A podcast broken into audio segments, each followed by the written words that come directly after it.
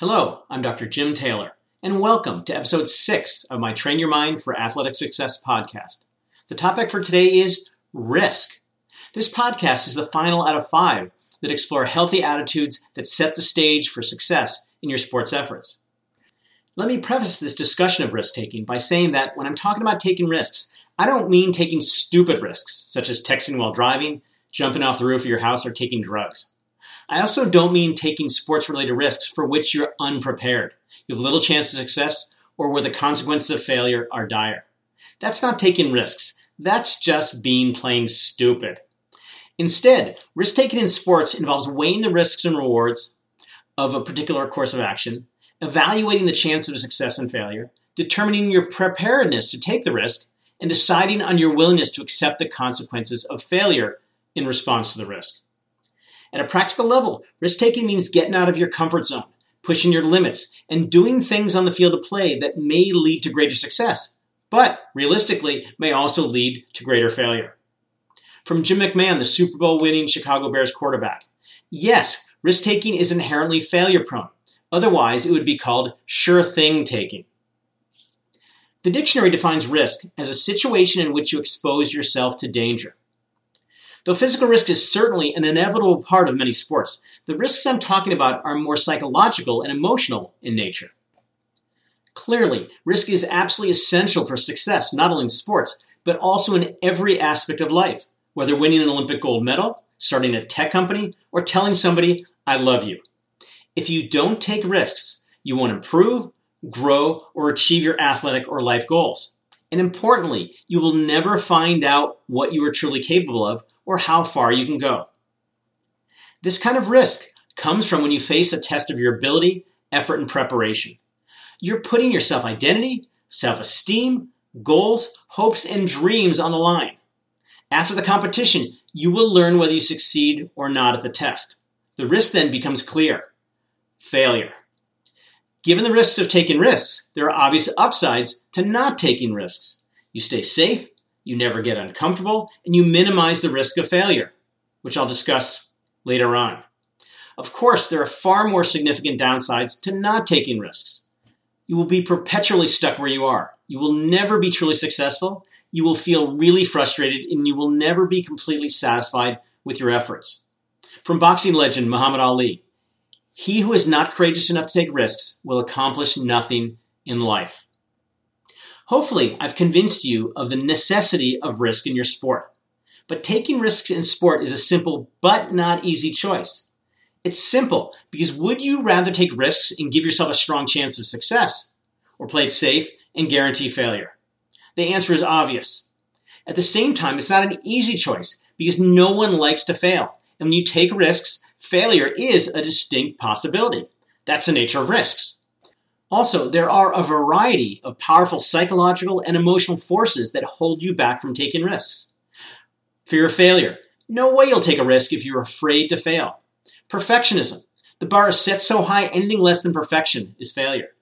Need for control. Taking a risk requires that you give up control. And lack of confidence in your abilities or preparations. You're not going to take a risk if you don't think you can succeed.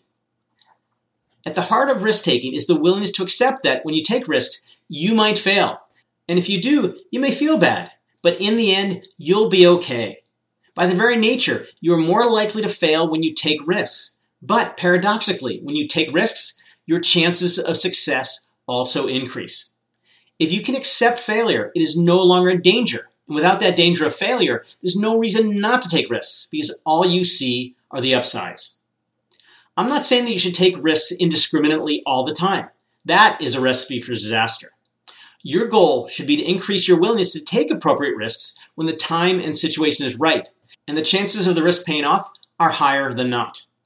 From James B. Conant, former president of Harvard University Behold the turtle. It makes progress only when it sticks its neck out. Risk taking is not so much a skill as a lifestyle choice. The chances are that if you're not a risk taker in your broader life, you're probably not going to be one in your sport. So, to become a risk taker on the field, course, court, track, hill, or what have you, you should embrace risk in all aspects of your life. If you can make taking risks a part of who you are, then risk taking in your sport will simply be what you do. Two great places that I've been challenging athletes I work with to take risks is socially and academically. For example, if you can ask someone you like out on a date, but haven't been willing to take the risk of rejection, you'll find it a lot less scary to take a risk in your sport. And if you can speak up in class when your teacher or professor asks a question, taking a risk on the field of play will seem like a piece of cake. Regardless of the setting, every time you consider taking a risk, you are, without realizing it, doing a risk reward analysis in which you weigh the benefits and the costs of taking a risk. Whether, for example, going for an ace in tennis, hitting over a water hazard in golf, or throwing long in football. You, of course, don't want to take risks every time. There is a place for risk and a place to perform more judiciously. You have to decide your chance of succeeding when you take a risk and whether the risk will be rewarded. Also, risk taking isn't just something that you just do all of a sudden. Rather, it is something that must be planned for and worked on. Like making a technical or tactical change without careful thought and planning.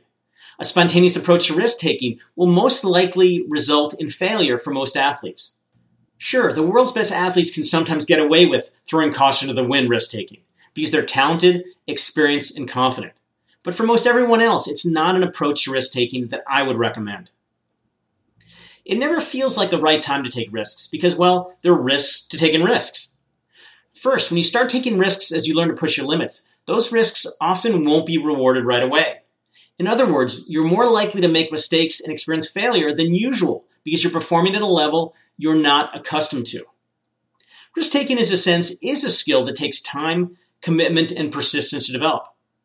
Just like any skill, however, when you first start taking risks in your sport, your mind and your body aren't going to be used to it. So your performance may take a step or two backwards in your practices and competitions.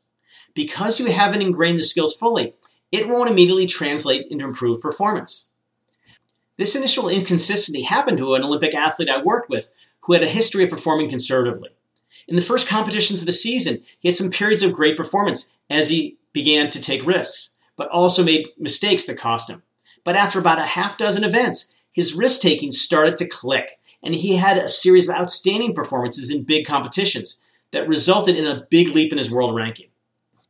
Second, because you will struggle at first, your confidence may also suffer, and you may question whether risk taking is the right path to be on. You might say to yourself, Gosh, my past safer approach worked pretty well, certainly much better than the way it's going now, so maybe I should just stick with what's worked.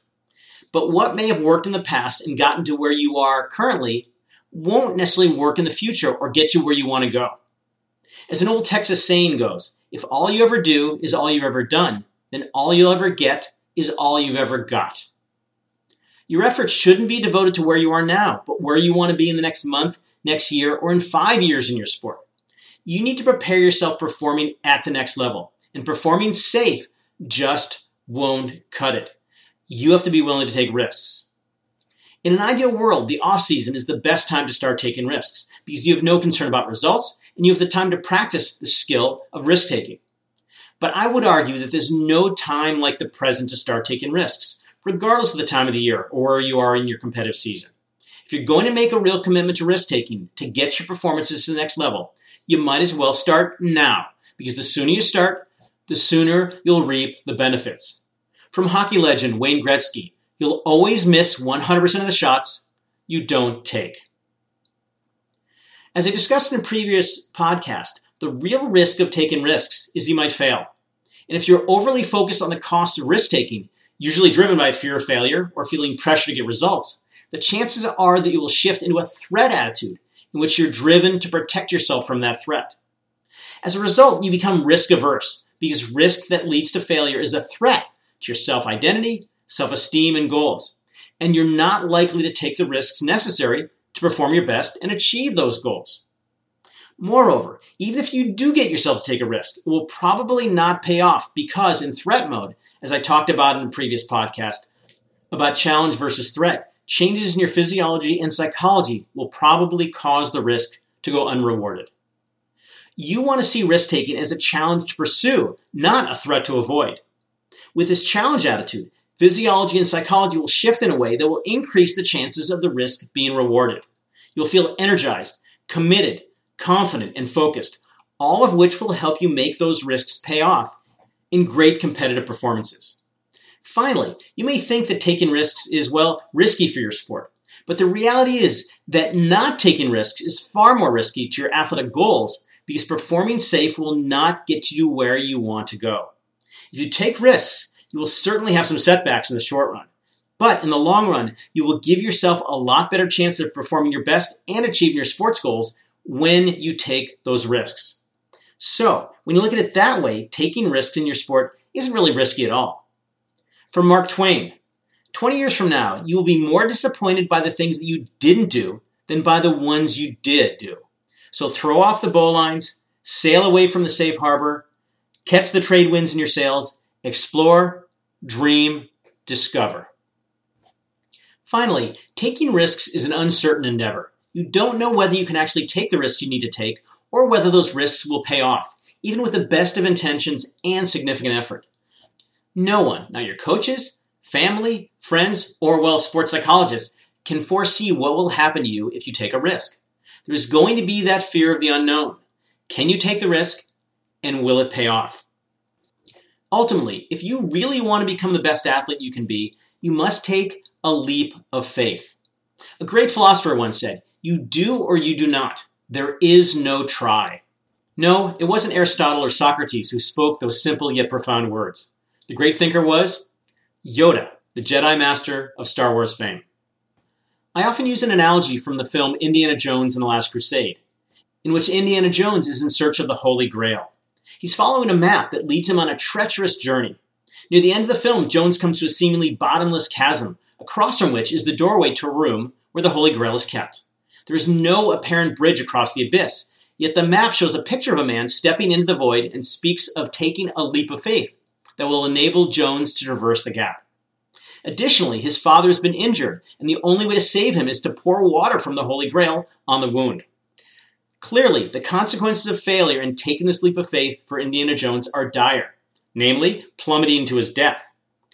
Yet, mustering his courage, Jones takes that leap of faith and finds that there is an invisible bridge that he can walk across to seize the Holy Grail.